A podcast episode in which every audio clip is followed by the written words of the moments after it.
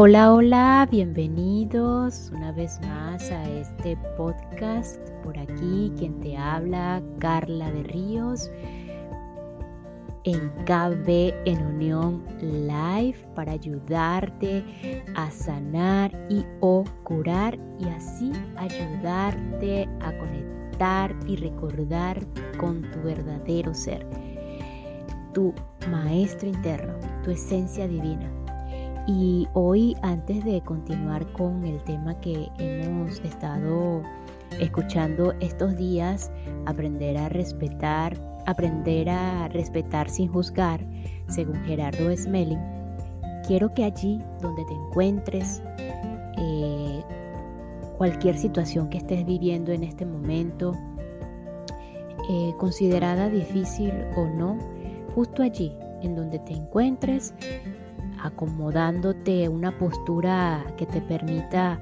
mantenerte un poco relajado y un poco presente. Si puedes tomar, eh, cerrar los ojos y tomando esa postura de relajación y disponerte a hacerte consciente de tu respiración, repetir mentalmente las siguientes palabras. Hoy permito y me repito a cada instante que mi prioridad es la paz. Tan solo por hoy, mi prioridad es la paz. Tomamos una respiración profunda, profunda. Hoy me permito equilibrar mi energía vital. Quiero comprender y no necesito controlar nada de lo que esté ocurriendo en lo externo, porque mi prioridad es la paz. Tomamos una respiración profunda, profunda. Abre tus ojos. Ok, hoy eh, vamos a continuar con el capítulo 2 que, que nos impide respetar. En el episodio anterior escuchamos cómo establecer relaciones en el amor y así que hoy vamos a seguir con dos formas que establece Gerardo, eh, dos formas de establecer relaciones insatisfactorias. Son como unos ejemplos que él da allí. Una es la historia de un primer personaje llamado Julio y la otra es la historia de un segundo personaje llamado Don Jorge. Te comento que si eres nuevo en este episodio, te invito al episodio número 59 donde comenzó todo este tema de aprender a respetar sin juzgar según Gerardo Smelling. Si ya los escuchaste, pues gracias por, por tu apoyo. Y si aún no los has escuchado y te quieres quedar aquí, pues bienvenido. Vamos todos a continuar. Bienvenidos todos. Así que dos formas de establecer relaciones insatisfactorias. Número 1. Historia del primer personaje llamado Don Julio. A Don Julio se le conoce como el mayor manipulador que ha existido en la historia. Fue el tercero de una familia de cinco hermanos. Era un niño muy alegre, simpático, atractivo, muy poco complicado, se ganaba fácilmente el cariño de los demás, todo el mundo lo consentía y se convirtió en el niño preferido, entre comillas, de la familia. Julio se dio cuenta de que tenía la habilidad de atraer y pensó que no era necesario trabajar porque sus padres poseían dinero y él solo tenía que aprovecharlo y disfrutarlo. Julio actuaba de la siguiente manera. Nunca llevaba la contraria a sus padres. Manipulaba a los profesores en el colegio, y se las arreglaba para obtener excelentes notas sin haber estudiado. Era pues un estudiante modelo. Pensó en casarse con una mujer rica y tener dos hijos para que le cuidasen de mayor. Finalmente don Julio se quedó en casa de sus padres, los cuidó cuando fueron mayores y heredó el 50% de su patrimonio. La otra mitad la repartieron entre los cuatro hermanos restantes.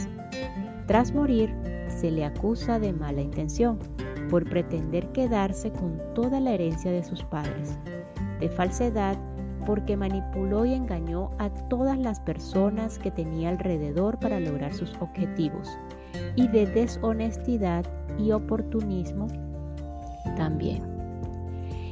la segunda historia del personaje llamado Don Jorge, eh, Don Jorge es la antítesis de Don Julio. Es el recto, el honesto, el ceñido a la ley y a la norma, el perfeccionista. Las cosas tienen que ser siempre perfectas o no se hacen.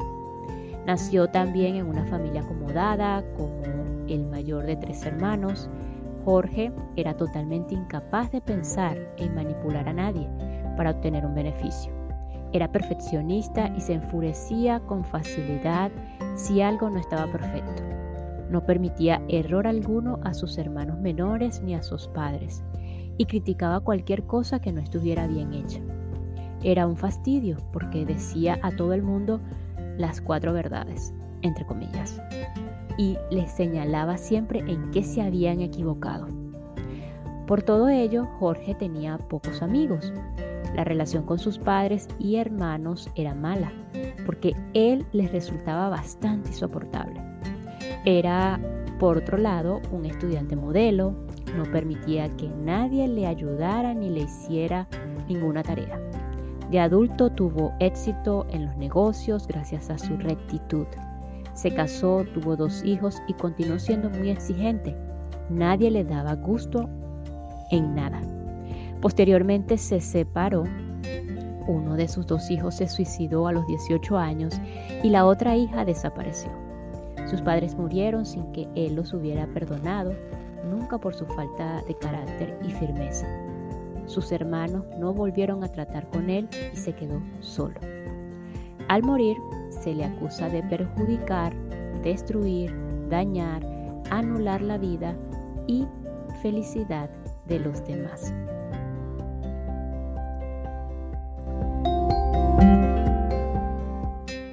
Y esta pequeña pausa es para enviar un saludo y agradecimiento a todos los que me escuchan y se encuentran en España.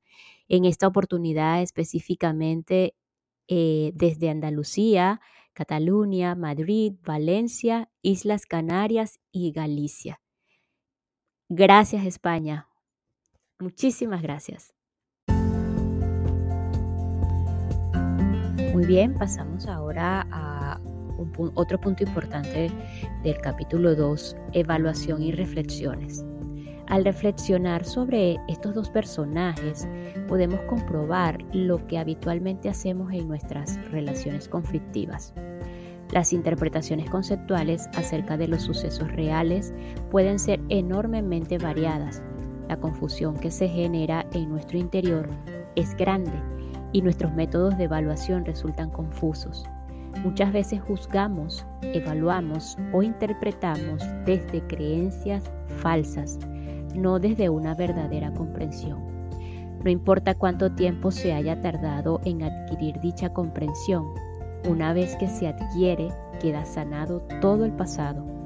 Pero el problema es interpretar las causas en vez de observar los resultados.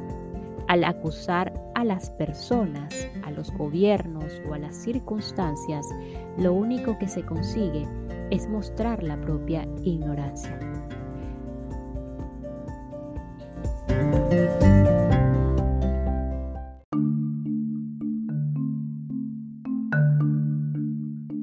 Sobre las historias de don Julio y don Jorge, reflexionemos desde la sabiduría con estas preguntas. Número 1. ¿Son inocentes o no inocentes?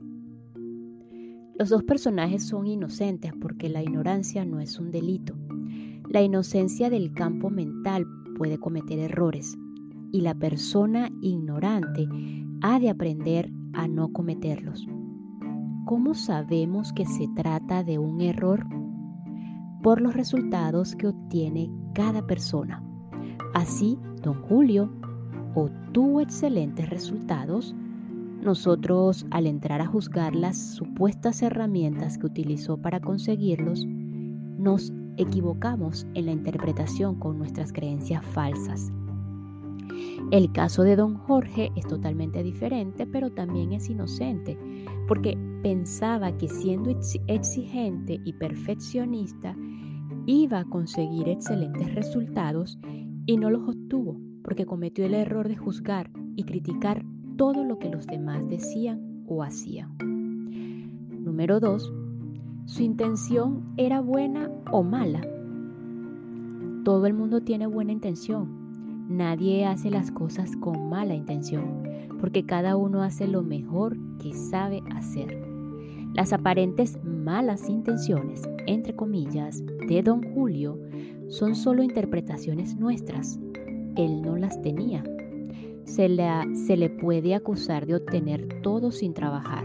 Eso es de sabiduría, porque simplemente se trata de cumplir una función disfrutando intensamente. Don Julio presta un servicio a su familia y obtiene unos resultados satisfactorios. Por su parte, don Jorge tiene una buena intención porque lo que quería hacer todo perfecto, lo quería hacer todo perfecto e intentaba que los demás fueran igual de perfectos que él. Ahora, número 3. ¿Se merecen ir al cielo o al infierno?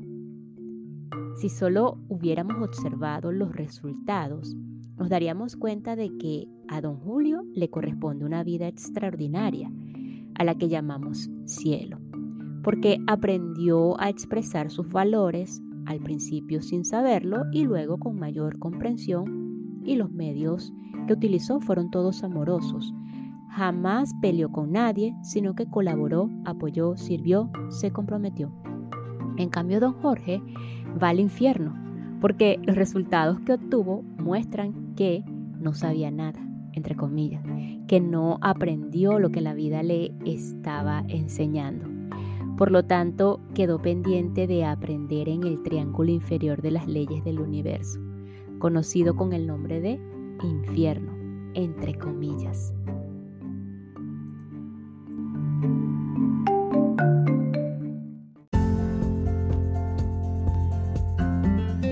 El infierno es en realidad lo que cada uno de nosotros hace en su interior frente a situaciones que no comprende.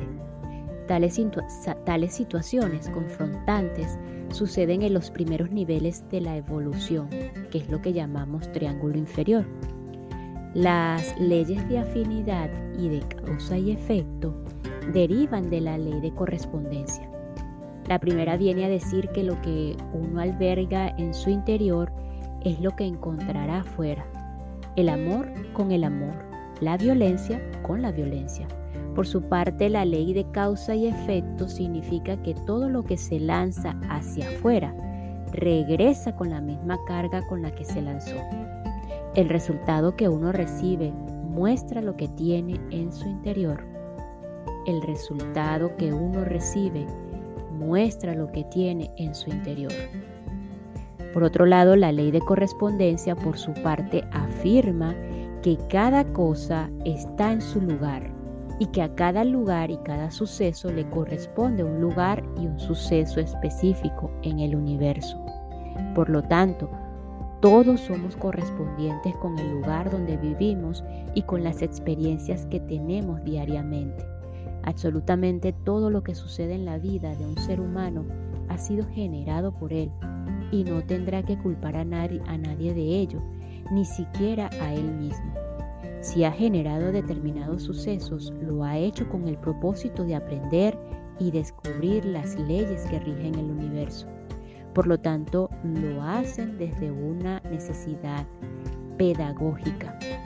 Mientras no comprendamos esto, seguiremos teniendo relaciones conflictivas que surgen de la interpretación conceptual esta consiste en modificar lo que no entendemos y acomodarlo a lo que queremos, entre comillas, entender.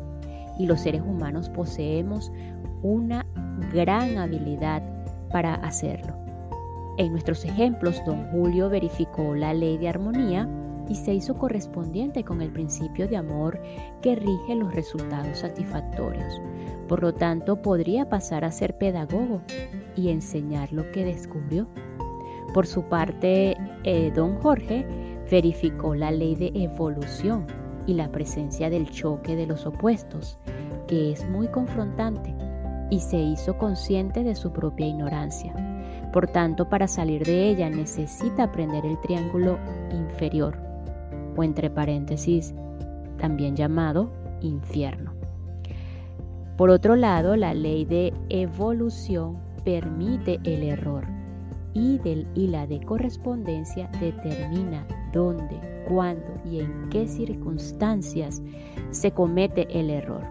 La primera, la ley de la evolución, eh, diseña los procesos pedagógicos y la segunda, la ley de correspondencia, sitúa a la persona en primer grado en segundo grado, todos entre comillas, etcétera, y así sucesivamente, tercer grado, etcétera. Según las leyes de afinidad y de causa y efecto, si uno se llena de odio, encontrará violencia en el exterior. Este efecto se va multiplicando porque de la correspondencia surge el culpable. Si uno cree que existe un culpable, pensará en el castigo y en la necesidad de hacer justicia y esto a su vez generará venganza. Para salir de ese círculo vicioso y cambiar la propia correspondencia, es necesario renunciar total y definitivamente a responder a la violencia con odio y al odio con violencia. En los resultados verificamos las leyes, independientemente de si el resultado es satisfactorio o no la pregunta que cada uno necesita hacerse desde la sabiduría es, ¿cómo hice para obtener este resultado? Si este es satisfactorio, la siguiente pregunta será, ¿cómo puedo hacer para repetirlo? Si es insatisfactorio, la pregunta será, ¿cómo puedo aprender a no repetir el mismo error? Cuando alguien o, un, o uno mismo comete un error, solo es necesario hacerse una pregunta. ¿Qué aprendo del error propio o ajeno? ¿Qué aprendo del error propio o ajeno? En cambio, la pregunta ¿quién es el culpable? conduce al desastre, porque la asignación de culpabilidad deriva solamente en castigo, y este a su vez en violencia, resentimiento, odio y venganza. A esto se debe lo que está ocurriendo en el planeta. No es posible solucionar relaciones en las que hay culpables, castigos y agresiones. La mayoría de nosotros, en lugar de utilizar la autovaloración, que da excelentes resultados, emplea el autoengaño. Usamos el autoengaño porque creemos saber lo que necesitan los demás, pero si ni siquiera sabemos lo que necesitamos nosotros mismos, menos aún lo sabremos acerca de los demás. El autoengaño sutil del ego viene de pensar que uno es bueno, entre comillas, y por tanto piensa en los demás, actúa por los otros, pero lo cierto es que lo hacemos por nosotros, bien sea buscando aprobación o que reconozcan los propios valores, y por supuesto porque nos encanta, entre comillas, servir a los demás. La frase típica puede ser, yo tengo la razón y pienso en los demás porque sé lo que es correcto. Pero, ¿cómo se puede saber lo que es correcto si el propio resultado está mostrando lo contrario? Los resultados hablan más y mejor que cualquier cosa que uno crea. Otro autoengaño consiste en pensar que podemos ayudar a los demás a cambiar es posible proporcionarles información o herramientas, pero son los demás los que se cambian a sí mismos. Uno no puede cambiar a nadie. Necesitamos aceptar a las otras personas tal y como son.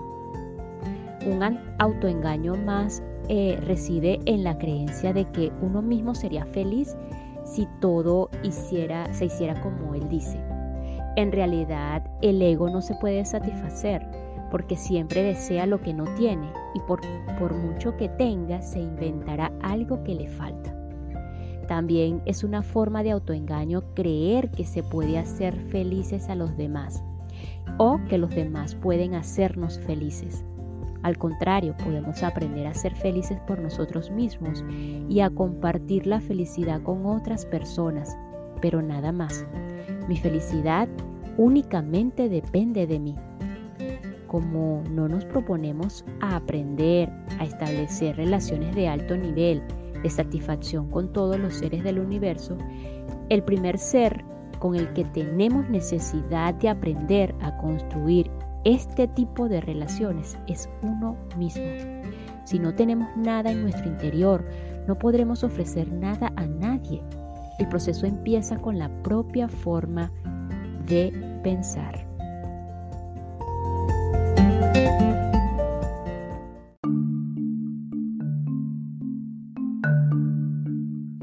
Finalizamos este episodio con dos frases importantes, resaltantes de este fin de capítulo 2. El resultado que uno recibe muestra lo que tiene en su interior.